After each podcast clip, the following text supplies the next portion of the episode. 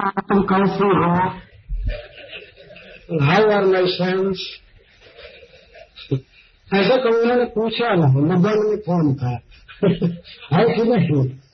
तो छोड़े तो छोड़े मन से भी स्मरण नहीं थे जैसे मन त्यागता है आदमी तो मन से भी नहीं सोचता है इसके बारे में, कि कोई सोचता होगा।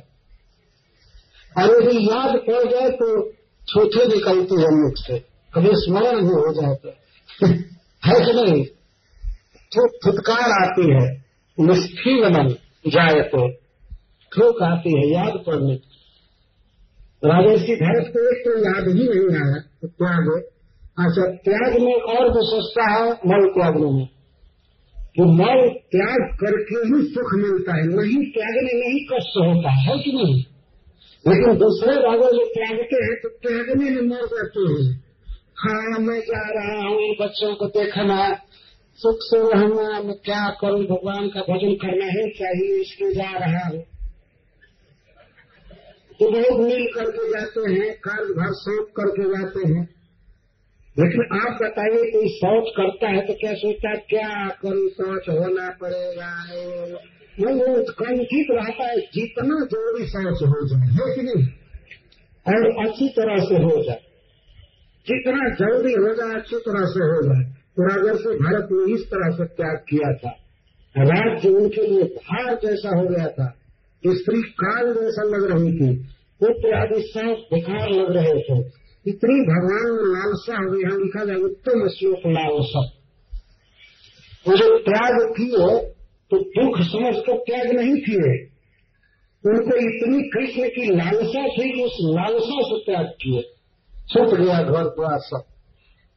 जैसे चैतन्य महाप्रभु नवदीप छोड़े तो नवदीप को दुख में समझ कर नहीं छोड़े। या दूताचार्य को छोड़े, श्रीवास को छोड़े, अपनी पत्नी को, अपनी माँ को छोड़े तो उनको दुख रूप समझ करके नहीं कृष्ण के लिए इतना पागल हो रहे थे कि इनका स्मरण ही नहीं आ रहा था। घर द्वार और नवदिक सुख का स्मरण ही नहीं आ रहा था। हा कृष्ण हा कृष्ण। यही कह करके भागते दशा थी राजर्षि भारत। उत्तम श्लोक लालसा उन्होंने राज्य को छोड़ा, स्त्री पुत्र को सबको तो मल की तरह छोड़ा। इसमें कई सब, कई भाव है कि ऐसा छोड़ा कि सपने में भी नहीं देखा फिर उनको। क्या संभव है किसी के लिए? मन से तो ज़रूर अभी सोच देगा। अरे एकांत में लेकर लिख करके किसी से भेज देगा।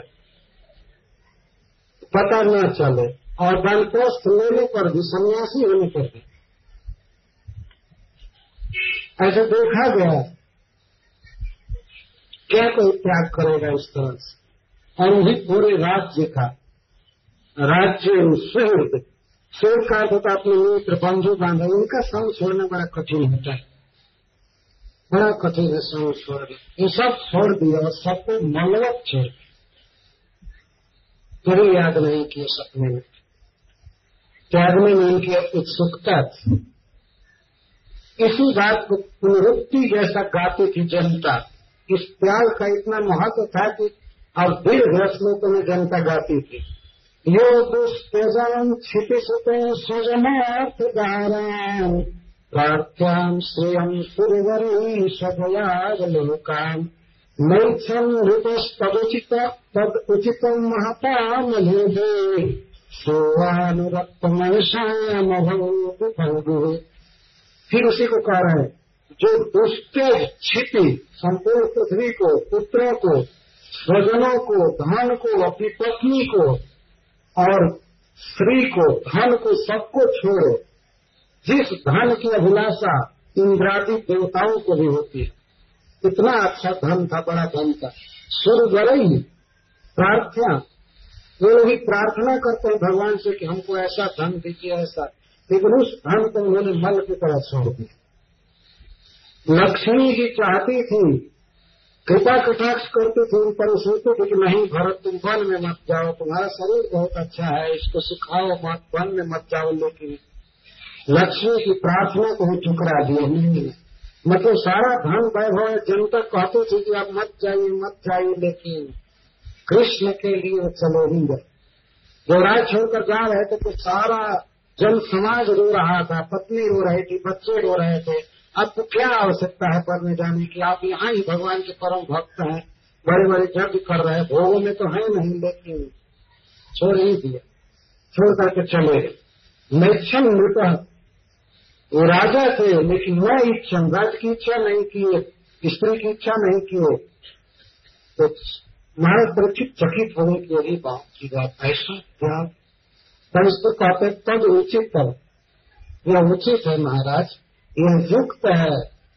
यह उनके स्वरूप के अनुरूप है, क्योंकि महता मधुभूत सेवानुरक्त मनीषा, जो मधुसूदन भगवान के सेवा रस में मग्न हो जाते हैं जो उनके रूप रस आदि का चिंतन करते हैं, नाम जप आदि करते हैं।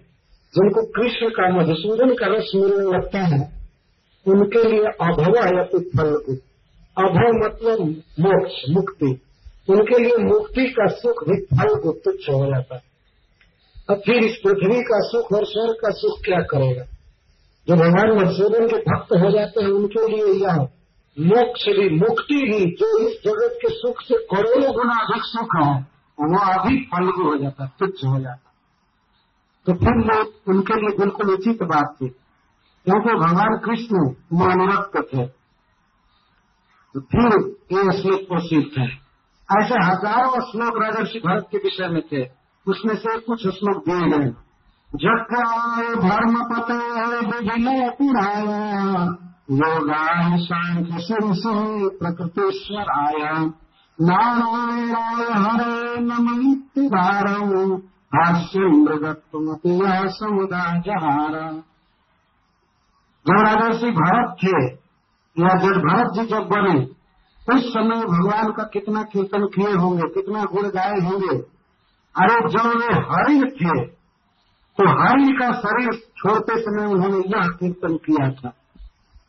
लिखा हास्य मृगत्व अपनी मृग शरीर छोड़ते समय भी इस तरह भगवान कृष्ण का कीर्तन किए। वहाँ पर इसका वर्णन नहीं आया था यहाँ वर्णन आ रहा है। भगवान का गुण गाते हुए शरीर छोड़े। क्या बोले थे उस समय? यज्ञाय। यज्ञ को प्रणाम है। यज्ञ वही विष्णु। भगवान विष्णु का एक नाम है यज्ञ। इसका तो यज्ञों के भोक्ता, यज्ञ स्वरूप। भोक्तारम यज्ञ तत्सान हे समस्त यज्ञों के भोक्ता मैं आपको प्रणाम कर रहा हूँ। सबके समस्त शुभ कर्मों का फल देने वाले आपको प्रणाम कर रहा हूँ। अच्छा। दूसरा शब्द बोले थे धर्म पता है। हे धर्म पति आपको नमस्कार है। अवतार लेकर के आप वर्णाश्रम धर्म की रक्षा करते हैं भक्ति का प्रचार करते हैं। तो धर्म के पालक हैं उनको धर्म पति कहते हैं। यह कहा था उन्होंने मृग शरीर में। और विभिन्न पुराण विधि मतलब ब्रह्मा। ब्रह्मा जी के भीतर जो भी निपुणता है, सृष्टि करने की दक्षता है, वो आपने दिया है।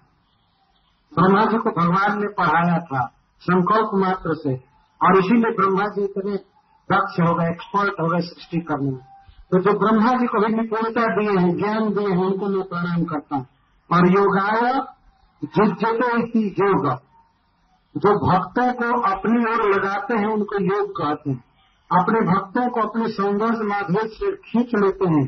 संसार बंधन उनका खत्म कर देते हैं। ऐसे योग को, प्रभु को मैं नमस्कार करता हूँ।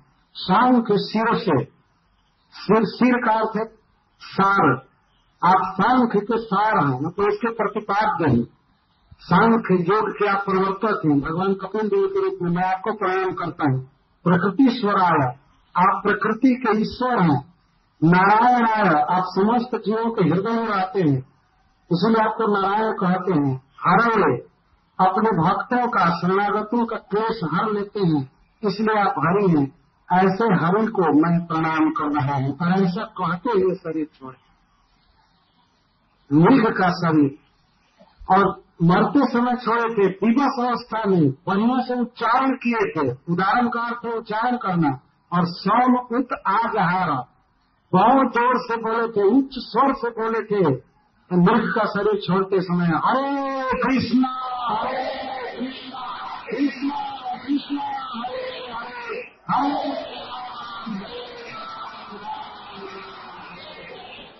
तो जो मृग शरीर में भी इस तरह भगवान का गुण गा सकता है, और उसके लिए मानव शरीर में क्या कहना है? मृगत्व हास्य न हास्य मतलब त्याज्य। मृग का स्वरूप छोड़ते समय भी उन्होंने एक गीत गाया था। भगवान का जस गाया था। इससे सिद्ध होता है कि भगवान का कीर्तन ही सबसे श्रेष्ठ भक्ति है ये सिद्ध हुआ।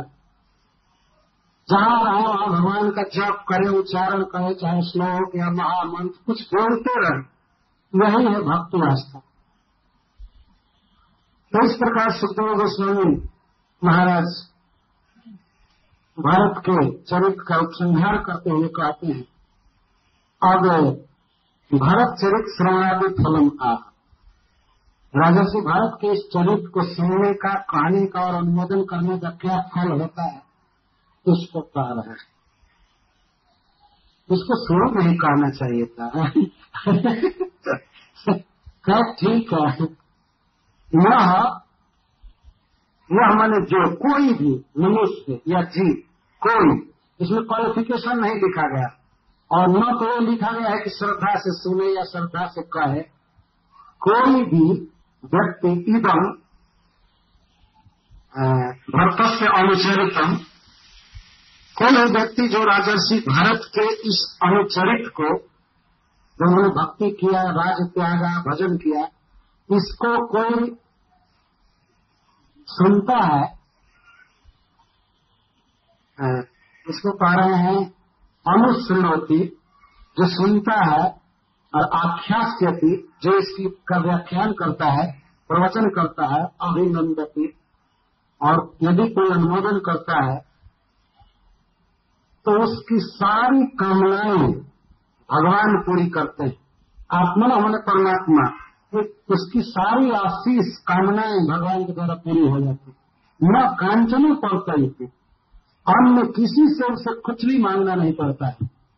परत दूसरे से कुछ नहीं मांगना पड़ता और अगर सिर्फ़ भक्तस्त्र अनुचरितम तो अमृत आख्यान विशेष करके जो जब भरत जी के रूप में उन्होंने उपदेश किया है और चरित किया है राजसी भरत के शरीर से तो इसको उनका अनुचरित कहा गया। यह कैसा है? स्वस्थ स्वस्थनम अनुचरितम। यह सब प्रकार का मंगल देने वाला है। यदि कोई चाहता है कि हमारे जीवन में मंगल हो तो उसे सुनना चाहिए, कहना चाहिए और अनुमोदन करना चाहिए इसको। तीनों कहते हैं। अनुशीलते आख्यास्यति, अभिनंदती। ये वर्तमान काल में कह रहे हैं। कोई भी करता है, किसी भी समय करता रहेगा तो सोशी अस्थि शोभन सत्ता इसको मिलेगी, मंगल। मतलब अच्छा से जिएगा, सुखपूर्वक, और परलोक में भगवान के ध्यान में जाएगा। ये अर्थ स्वस्ति का ही अर्थ होता है। आयुष्य और इस प्रसंग को सुनने वाले, कहने वाले और अनुमोदन करने वाले की आयु बढ़ेगी। महाराज परीक्षित की सभा में सुखदेव गोस्वामी आशीर्वाद देने जैसा कह रहे श्रोता पर वक्ता पर और अभिनंदन कर्ता पर आशीर्वाद दे रहे हैं। ये उनका आशीर्वाद है, सुखदेव गोस्वामी का। यह कोई अर्थवाद नहीं है। आयुष्यम इससे आयु बढ़ेगी निश्चित जो लोग भागवत सुने हैं इस प्रसंग को। ऐसे ही अमृत है? है कि नहीं? हम ऐसे ही अमृत किए हैं तो आयु तो बढ़ेगी। इसमें संदेह नहीं है। और सुन करके कुछ नियम ले लेंगे सवेरे उठेंगे तो ऐसे भी आयु बढ़ जाएगी। इस प्रसंग को सुनने पर आयु बढ़ेगी और धन्य धन बढ़ेगा। धन भी बढ़ेगा, भगवान किसी न किसी उपाय से धन बढ़ाएँगे। विश्वास रखना चाहिए मनुष्य। इसको सुनने से धन बढ़ता है जशस से जस बढ़ता है, कीर्ति बढ़ती है। बड़ा बड़ा आदमी काम करता है, लोक में उसको कीर्ति प्राप्त होती स्वर्गम वर्गम च। और यदि वो चाहता है स्वर्ग तो स्वर्ग मिलेगा और यदि वो चाहता है वैकुंठ तो वैकुंठ मिलेगा अब क्या चाहिए? इस लोक में भी धन, आयु और परलोक में स्वर्ग और वैकुंठ मिलेगा। क्या बाकी है?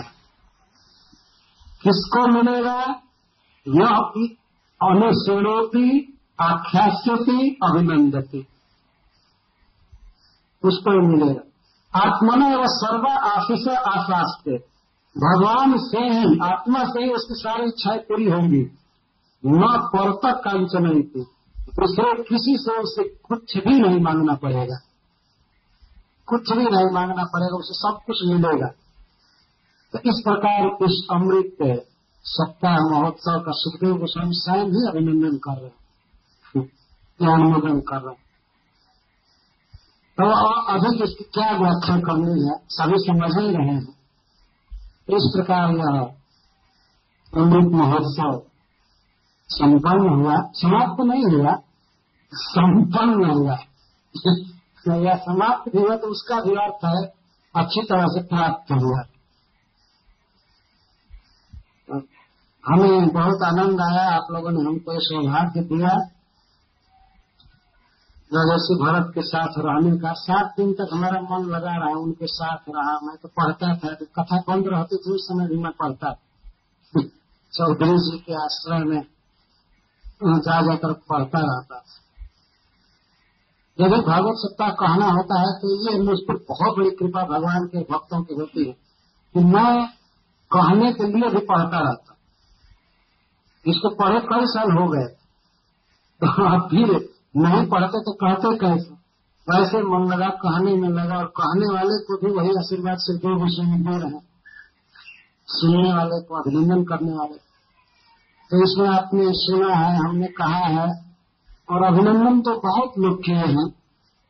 अनुमोदन का अर्थ केवल वाणी से कहना यही अनुमोदन नहीं होता।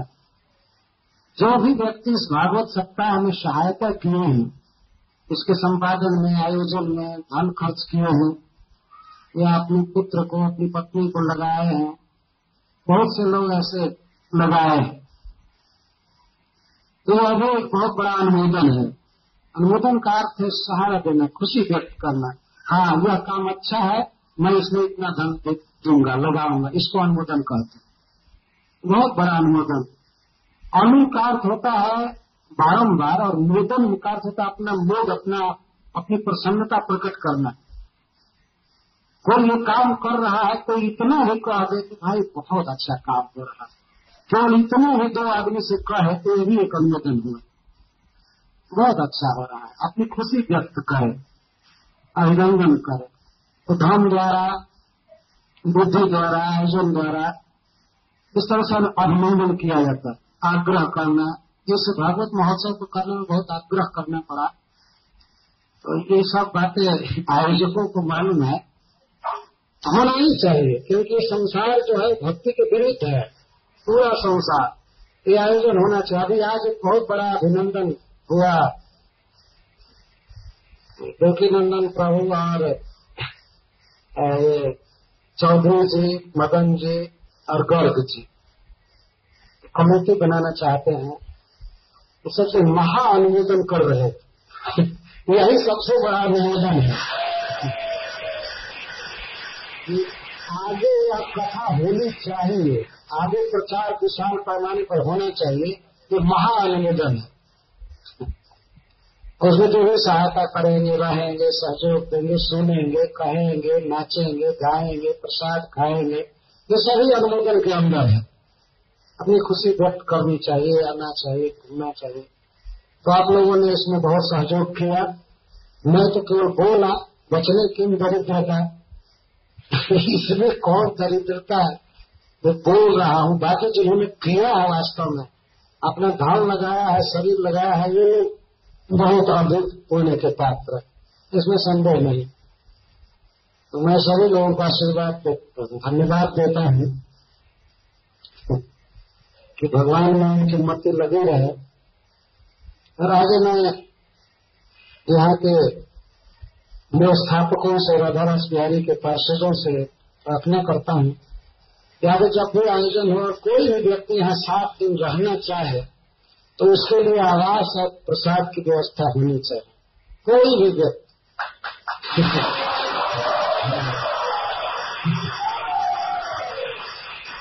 यह एक बहुत बड़ा पुण्य कार्य होगा। वास्तव में उनके लिए आवास की व्यवस्था की जाएगी और उनके लिए प्रसाद की तो बहुत अच्छा है, उनको जाने में, ट्रेन में इधर उधर बहुत धक्का होता है। बम्बई का ये गिरदी सबको मालूम है। बड़ा कष्ट होता है, लेकिन जो इसमें हेल्प करे, सहायता करे तो निश्चित यह भी बहुत बड़ा अनुमोदन होगा। तो ऐसा होना चाहिए। बहुत बहुत धन्यवाद। आप लोगों ने मुझे बहुत सुख दिया, अमृत दिए और हमें पिलाया। इसके लिए मैं आपका ऋणी हूँ। और बार बार भक्तों ने मुझसे प्रार्थना किया। कि बार बार बम्बे आइए बम्बे आइए बम्बे आइए तो वास्तव में जहाँ स्नेह होता है, श्रद्धा होती है वहाँ आदमी का पैर अपने आप चला जाता है। तो प्रसंग बता रहा है कि जब भरत जीवन में कभी नहीं बोले थे, लेकिन जब जो के श्रद्धालु व्यक्ति मिल गया तो उनको बोलना ही पड़ा। तो जहाँ स्नेह होता है, वहाँ आदमी आता ही है आप लोगों का स्नेह रहेगा, श्रद्धा रहेगी तो। भगवान हमारे हृदय में प्रेरणा करेंगे ही लाएँगे। तो मैं तो बिल्कुल आपका सेवक हूँ, प्रस्तुत हूँ। यह चले, भागवत महोत्सव, सबका कल्याण हो, यही कामना और एक और मैं विनय करना चाहता हूँ कि हमारे प्रवचन में कभी कभी कुछ कड़े शब्दों का प्रयोग हो रहा था तो मार्ग पर। तो खास करके हमारे लोग शिकायत करते हैं कि आप स्त्रियों की बहुत पिटाई करते हैं। लेकिन ऐसा मैं करता नहीं देखने में लगता है वास्तव मैं कैसे ऐसे कर सकता इसमें तो अधिकांश स्त्रियाँ ऐसी हैं जो जिनके लिए मैं पिता के समान हूँ। है कि नहीं? मैं उन बच्चियों पर कैसे आघात करूँगा ऐसे कठोर शब्द बोलूँगा लेकिन कुछ शास्त्र की ऐसी शैली है कि सत्य बात कठोर भी लगे, बोलना चाहिए। तो अपनी ही, बेटी, अपनी बहन के लिए कैसे कोई इस तरह का कठोर शब्द बोल सकता है? लेकिन जीवन में आवश्यक है सीखने के लिए। तो मैं ऐसा समझ करके बोला हूँ, फिर भी यदि किसी को ये दुख हुआ हो तो मुझे क्षमा करें। और मैं कोशिश करूँगा कि अपनी भाषा को सॉफ्ट करूँ, कोमल करूँ। और मुझसे कोई भी त्रुटि हो गई है, उसके लिए मैं आप लोगों से क्षमा मांग रहा हूँ। विशेष करके मैं श्री चौधरी जी का अच्छे गुणी हूँ, जिनके सत प्रयास से यह संपन्न हुआ कार्य और इसके साथ ही साथ श्री मदन जी हर गर्ग जी देवकी नंदन प्रभु और जियाजी लाल, पायल सिंगल, श्रीमती पायल सिंगल, और चंद्रा चंद्रावली जी चंद्रावती चंद्रावली और और तो कुछ हमारे शिष्य है, उनको आशीर्वाद देना, धन्यवाद देना तो अपने को ही देना हो जाएगा। है कि नहीं? हम ऐसे सब तो शिष्य ही हैं। सभी शिष्य हैं, भाई हैं। इसमें संदेह नहीं है। तो फिर भी मैं उनका नाम बोल देता हूँ कृष्ण कृष्णदास, वीर कृष्णदास, हरिदास निताई जी, उत्तम श्लोक मूला बंसाली, नरहरी पंचरत्न दास, परंपरा दास आत्रेय ऋषिदास असीम कृष्णदास और कमाल कृष्णदास इस तरह से मैं जिनका नाम नहीं ले रहा हूँ, सभी हमारे हृदय में है। सबको मैं धन्यवाद देता हूँ, भगवान से प्रार्थना करता हूँ कि चौधरी जी से चालू करके और सबकी मत कृष्ण में लगी रहे। हरे कृष्ण।